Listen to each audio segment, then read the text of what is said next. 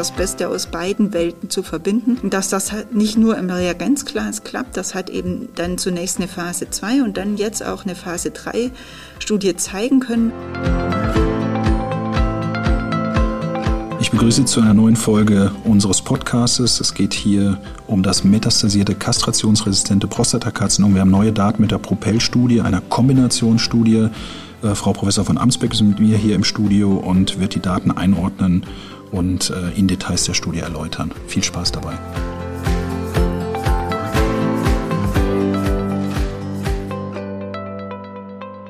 Liebe Zuhörerinnen und Zuhörer, ich darf Sie begrüßen zu einer weiteren Folge unseres Podcastes. Hier mit mir zusammen in unserem kleinen Studio ist Frau Professor Gunhild von Amtsberg. Ähm, braucht man, glaube ich, nicht vorzustellen. Ich sage erstmal Hallo, Gunhild. Hallo, Markus. Am, am, Abend nach der Klinik treffen wir uns hier. Wir haben jetzt hier 18 Uhr. Äh, wir wollten unbedingt noch diesen Podcast machen, weil du eine tolle Studie rausgesucht hast und äh, die würden wir gerne eben einem breiteren Publikum ähm, ja, erklären, anheimstellen und kommentieren.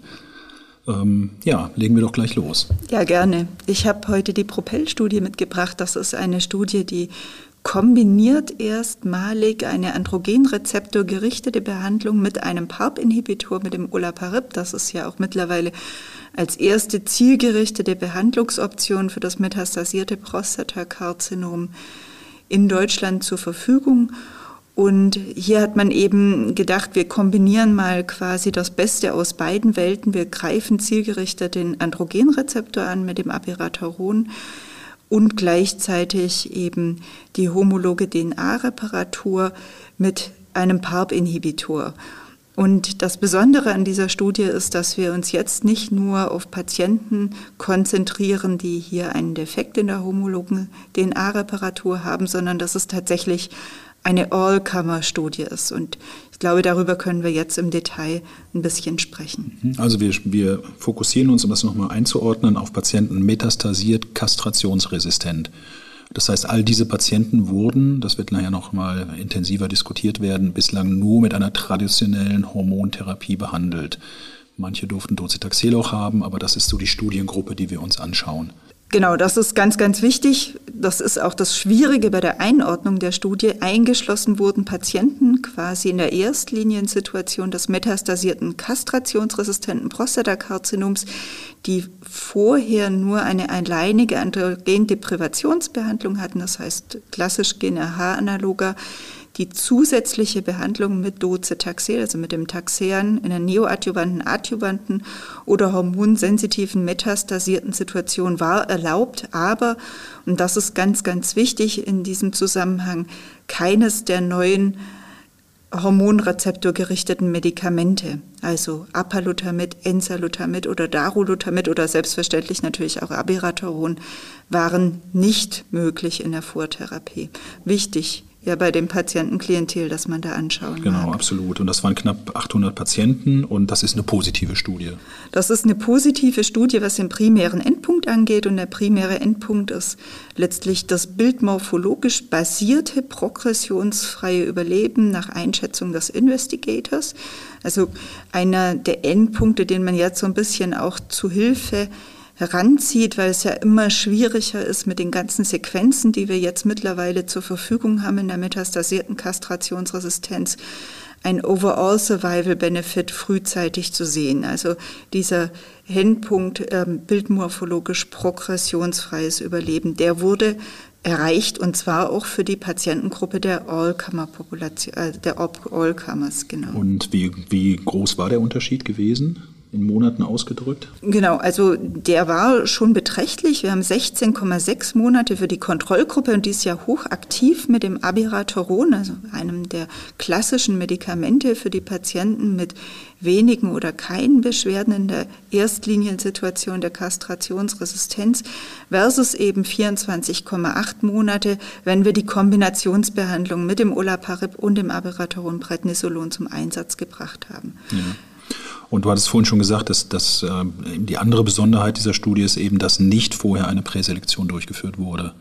Korrekt. Also die Patienten anders als bei dem Olaparib, wie man das ja jetzt so kennt, wenn man es einsetzen möchte, da brauchen wir ja einen Nachweis von einer pathogenen BRCA1 oder 2 Alteration, also einen relevanten, biologisch relevanten Defekt in der homologen DNA-Reparatur, ist das hier nicht notwendig gewesen und dadurch, danach wurden die Patienten auch nicht eingeteilt quasi. Also wir haben ja häufig in den Studien, dass wir eine gewisse Stratifizierung vornehmen. Das war in dieser Studie nicht notwendig für die Stratifizierung. Es war vorher geplant, diese Analyse auch bei den Propel-Patienten durchzuführen, aber es wurde zum Zeitpunkt der Randomisierung eben nicht das Vorliegen eines Ergebnisses verlangt. Stratifiziert wurde dagegen zum Beispiel nach der Lokalisation der Metastasierung und auch nach dem vorherigen Einsatz von Docetaxel. Das waren so knapp ein Viertel, ich glaube 23 Prozent waren das gewesen, die Docetaxel vorher hatten. Ja. Genau. Okay, und dann war ja diese, ähm, aber es wurde trotzdem noch der HRR-Status, also die, die rekombinante Reparatur, wurde noch geschaut letztendlich. Du hast es gesagt, präspezifiziert, das heißt, man hat gesagt, erstmal schließen wir alle ein. Ähm, dann wird randomisiert und dann gucken wir aber trotzdem mal nach, äh, wie denn der HRR-Status ist. Und ähm, ja, vielleicht sagst du da auch noch mal ein, ein, paar Worte dazu. Wie häufig war das? Und man hat ja auch unterschiedliche Methoden dazu angewandt. Also erstmal war es erwartungsgemäß, muss man sagen. Knapp 30 Prozent der Patienten, etwa knapp 10 Prozent der Patienten haben diese häufigste Veränderung gehabt. Ähm, BRCA2 Gen, also so genau so, wie wir das erwartet hätten. Es war jetzt nicht eine besonders besondere Anhäufung, wie das zunächst gemutmaßt wurde, als bekannt wurde, dass die Studie auch für die Allkammer-Population positiv ist. Und äh, gemessen wurde das entweder am Tumorgewebe, das ist ja das, was wir heute im Alltag vor allem zum Einsatz bringen, sondern auch eben in der Liquid Biopsy. Und das ist sicher ein interessanter Ansatz, weil wir ja wissen, dass etwa 30 Prozent der Tumorgewebe eine suffiziente Analyse nicht möglich machen, also dass es in 30 Prozent der Patienten eben nicht gelingt, diesen HRR-Status korrekt in Anführungszeichen zu bestimmen und deswegen zusätzlich die Ergänzung eben mit der Liquid Biopsy, also der Blutprobe. Ja, da haben ja viele Patienten das auch parallel bekommen. Mhm. Und äh, die Kongruenz dort ist die muss ja dann hoch sein, auch im Gewebe und sofern es denn möglich ist, im Gewebe zu messen und dann eben in den zirkulären Tumorzellen. Genau, so war das. Also man hat letztlich die Bestätigung, so wie man es auch beispielsweise in der Profound, also der Zulassungsstudie fürs Olaparib bereits gesehen hat, dass wir da eine ganz hohe Übereinstimmung haben, letztlich aus Liquid Biopsy, Blutprobe und Gewebe. Und damit ist das möglich, wenn man eben aus dem Gewebe das selbst nicht bestimmen kann. Mhm. Okay, das macht natürlich unser gesamtes Behandlungs, äh, unsere gesamte Behandlungslandschaft natürlich nochmal wieder komplexer. Ähm, du hast ja vorhin schon die Profound-Studie erwähnt, die ja sozusagen die Basis dafür ist, dass wir das Olaparib einsetzen, wenn wir eben die BRCA1 oder 2 Mutation haben, nach eben Versagen eines New Hormonal Agents. Jetzt haben wir eine Studie hier, die sagt, wir können es auch unselektioniert einsetzen, wenn jemand eine traditionelle Hormontherapie hatte und metastasiert ist. Aber es gab ja noch eine andere, andere Studie, die du auch in unserer schriftlichen Publikation des Monats ähm, sehr differenziert diskutiert hast, nämlich die Magnitude-Studie. Und ähm, ja, vielleicht stellst du die auch noch mal eben vor. Die Magnitude-Studie ist letztlich ähm, eine Studie, die auch wiederum mit einem PARP-Inhibitor durchgeführt wurde, dem Niraparib, in Kombination mit dem Abiraterol.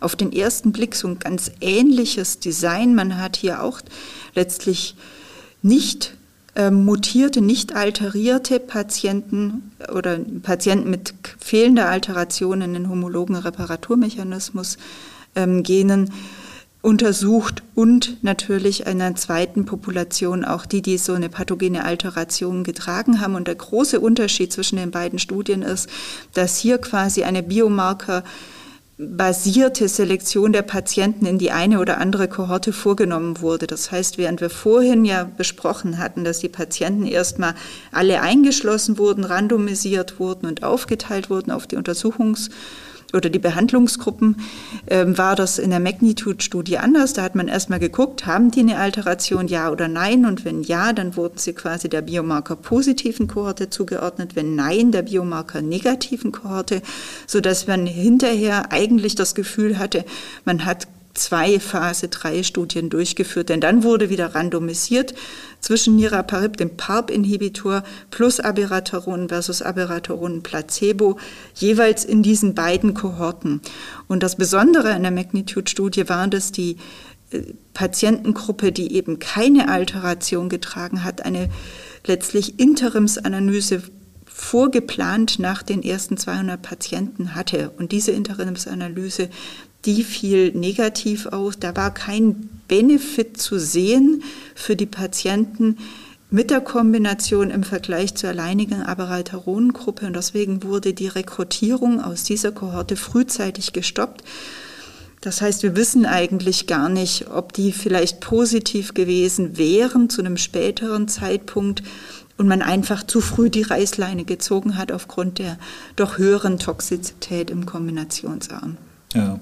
Ja, das hattest du ja auch in deinem Kommentar so geschrieben, dass man möglicherweise noch hätte etwas mehr Patienten einschleusen müssen, um dann diesen Effekt, den wir offensichtlich jetzt hier in der Propel-Studie gesehen haben, auch für die nicht mutierten Patienten sehen zu können ähm, passt ja eigentlich ein bisschen auch in das, was die Profound-Studie gezeigt hat, dass eben der Benefit dann da ist, wenn die Mutation nachgewiesen ist. Ähm, jetzt haben wir im Prinzip drei Studien, zwei, die zeigen uns, dass der, der HRR-Status eine, eine, Relevanz hat. Ähm, nicht ganz das gleiche Setting, aber eben eine Studie auch, die, die uns sagt, es ist unabhängig davon ein, ein Benefit zu erwarten. Und du hast das ja auch nochmal ähm, genauer beschrieben mit der Frage, wie denn, das war so ein bisschen deine Interpretation, wie du mir vorhin gesagt hast, ähm, der Zeit, die zeitliche Abfolge der Medikation. Also bei der, bei der Magnitude-Studie war es so, dass die Patienten ja ähm, schon vorher mit Abiraterone starten konnten. Ich glaube, es waren im Schnitt vier Monate ähm, oder bis zu vier Monaten und dann wurde das Niraparib gegeben, während es bei der Propel-Studie so vorgesehen war, dass dann zeitgleich das Ganze gegeben war und du hast es äh, beschrieben, dass möglicherweise dieses sogenannte Brackenis-Milieu, was dann eben eine die Interaktion zwischen diesen beiden Medikamenten dann vielleicht geschickter war in der Propel-Studie, wenn du das nochmal etwas erläutern würdest. Genau, ich fange, glaube ich, vielleicht einfach an für die, die jetzt mit diesen ganzen Begrifflichkeiten nicht ganz so vertraut sind, damit nicht so täglich im Umgang sind. Das Brackernes bedeutet, dass wir quasi ein Milieu intrazellulär erzeugen, wo im Prinzip ein Defekt in der DNA-Reparatur entsteht, der vergleichbar sein ist, letztlich, wenn, wie wenn wir eine pathogene BRCA2-Alteration haben. Das heißt, diese Doppelstrangbrüche, die in der Zelle dann auftreten, die können nicht suffizient repariert werden. Und das kann eben durch Gendefekte wie BRCA2-Alterationen zustande kommen. Wir glauben aber auch, dass man das medikamentös erzeugen kann. Was, was ja dann auch die Rationale letztendlich war, zu sagen, wir haben hier gewisse Mechanismen, die so sein können. Und das ist auch die Rationale, warum man diese Kombination sozusagen zusammen ausprobiert hat. Genau, und das hat man eben einmal zeigen können im Reagenzglas und hat gesehen, wenn wir das Abiraterol geben, dann kommt es zu einer verminderten Aktivität dieser homologen DNA-Reparatur. Und das würde, wäre eine sinnvolle Ergänzung, so die Mutmaßung, die sich ja dann auch bestätigt hat, wenn man das dann eben mit einem PARP-Inhibitor, der ja die Einzelstrangreparatur unterbricht, und Hemd dann kombinieren würde. Und deswegen eigentlich ganz clever, das zusammenzuschustern. Ich hatte es ja vorhin schon gesagt, das Beste aus beiden Welten zu verbinden. Und dass das halt nicht nur im Reagenzglas klappt, das hat eben dann zunächst eine Phase 2 und dann jetzt auch eine Phase 3 Studie zeigen können mit der Propel. Und da gibt es jetzt auch ganz neue Daten, die noch nicht publiziert sind, sondern nur im Rahmen einer Pressemitteilung mitgeteilt wurden. Die Talapro-2-Studie, das ist die Kombination aus Talazoparib, also ein weiterer PARP-Inhibitor, und Enzalutamid, also einem anderen Androgenrezeptor gerichteten Medikament, hat ähnlich wie die Propel-Studie jetzt ganz offensichtlich auch ein Positivergebnis für eine Allkammer-Population zeigen können. Das heißt, wir haben jetzt sozusagen du bist ja ein großer Fußballer, 2 zu 2, Pattsituation, zwei Studien, die quasi eine molekulare Selektion empfehlen und zwei Studien, die zeigen, es könnte auch bei den Patienten funktionieren, die eben kein HRR-Defekt auf Genebene aufweisen. Und das, da werden wir sicher noch eine Menge lernen müssen. Ich glaube, ganz, ganz wichtig in dieser Situation ist zu betonen, dass diese Studien aktuell nur Daten zum progressionsfreien Überleben zeigen, noch nicht zum Gesamtüberleben. Und das wird man abwarten müssen, um die Studien insgesamt einordnen zu können. Ja, es bleibt spannend, muss man sagen. Ähm, vielleicht nochmal ähm, zur Vorbehandlung grundsätzlich. Also Docetaxel-Vorbehandlung hat, ähm, wie war da die Daten? Wenn wir nochmal in Propel zurückgehen, machte das einen Unterschied? War, war auch dadurch irgendwelche Veränderungen, die vielleicht ein höheres Ansprechen ähm, des äh, Olaparibs zeigen konnten? Oder war das vergleichbar? Das war jetzt von den Subgruppen unabhängig. Also da waren auch die Docetaxel vorbehandelten Patienten, haben genauso von der Kombination wahrscheinlich profitiert. Aber das, wie gesagt, das ist immer, Subgruppenanalysen sind immer mit Vorsicht zu genießen, weil einfach die Patientenzahlen dann auch klein werden. Ja, und das im Vergleich Du hast ja gesagt, es gibt jetzt zwei positive, die sagen, wir brauchen keine Präselektion, zwei Studien, die gesagt haben, ja, wir brauchen doch eine Präselektion. Wenn wir da ähm, auf die Magnitude-Studie schauen, die hatten eben doch teilweise Abiraterone halt vorher gehabt. Und das ist sicherlich etwas, was dann ja nicht mehr so. Genau, also, also da war quasi im Rahmen der Studie bis zu vier Monate Abi-Vortherapie möglich und ein kleiner Teil der Patienten, und das war der Unterschied auch zur Propel-Studie, konnte auch ein anderes New Hormonal Agent im Vorfeld gehabt haben oder da wurde das quasi angepasst im Laufe der Studie. Das waren nicht viele Patienten, ich glaube so etwas knapp fünf Prozent der Patienten, die dann eben einen anderen Androgenrezeptor gerichteten ähm, Wirkstoff da im Vorfeld bekommen haben. Aber das macht vielleicht hier den Unterschied, spiegelt aber natürlich sehr viel mehr die Realität wider, weil wir ja wissen, dass wir eigentlich jetzt mit den ganzen Erkenntnissen aus der metastasierten hormonsensitiven Situation eine ADT-Docetaxel-Therapie gar nicht mehr zum Einsatz bringen sollten, weil wir haben ja mit Peace 1 und Arasens gesehen, dass hier eben die Hinzunahme des New Hormonal Agents schon nochmal einen Unterschied für die Patienten macht, was das OS, also das Gesamtüberleben angeht. Mhm. Also ich glaube, das ist das, das große Dilemma letztendlich dann dieser Studie, die natürlich super durchgeführt ist und, und eine ganze Menge an neuer Information mit sich bringt, aber eigentlich sehen wir diese Patienten ja so gar nicht mehr. Zumindest sind es wenige. Oder nicht? ja, wenn es, wenn es äh, hormonsensitiv metastasiert ist, hast du schon gesagt, entweder schon, schon gleich mit einer Zweier- oder Dreier-Kombination, mal schauen, wie sich das entwickelt. Die Patienten, die ähm, metastasiert oder nicht metastasiert kastrationsresistent sind, da haben wir die, die Spartan, Prosper und Aramis, also diese Patienten sind dann auch schon mal äh, wieder vorbehandelt. Es bleiben nicht mehr viele übrig letztendlich. Ja, das bleibt zu befürchten und da wird es eben interessant werden, wie dann wenn da eine Zulassung kommt, das Label sein wird und natürlich auch, was das aufs Gesamtüberleben, das hatten wir ja schon gesagt, bringt, weil auch das ist sicher ein wichtiges Thema. Die Toxizitäten der Kombination sind, auch wenn sie den Einzelsubstanzen entsprechen, eben doch die höher als die der Abiraterol-Prednisolon-Monotherapie. Ähm, und das muss natürlich gerechtfertigt sein. Wenn wir einen Patienten in einer palliativen Situation einer erhöhten Toxizität aussetzen, müssen wir wissen, warum.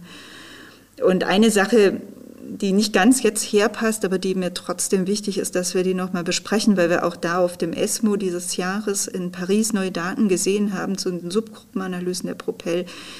Auch hier war es ähnlich wie in der Profound-Studie schon so, dass das Ergebnis schon getrieben war, auch durch die BRCA alterierten Patienten. Also die haben besonders gut abgeschnitten, sodass wir wissen, dass diese Patienten eben besonders vom Einsatz des PARP-Inhibitors profitieren. Und, und das ist vielleicht auch noch ganz erwähnenswert, da gab es auf dem ASCO nochmal Daten aus einer kleineren Phase-2-Studie, der BRCA-Way-Studie, wo nicht nur Abi-Ola versus Abi-Placebo verglichen wurde, sondern auch das Olaparib als dritter Arm drin war. Und da war die Kombination auch besser als der alleinige PARP-Inhibitor. Also tatsächlich dieser Synergismus, den man sich da erhofft hat, der scheint zu funktionieren. Wir müssen halt gucken, ob das wirklich für alle Patienten gilt oder doch eine gewisse Selektion vorher betrieben werden muss. Okay, ja, vielen Dank. Also um auf dein Bild des Fußballs zurückzukommen, es bleibt 2 zu 2. Wir gehen in die Verlängerung sozusagen, da wird noch einiges an Daten kommen. Ähm, vielen Dank für die Zusammenfassung der äh, Propel-Studie, wirklich äh, fantastisch gemacht, super erklärt. Ähm, ja, und es bleibt spannend. Dankeschön. Vielen Dank.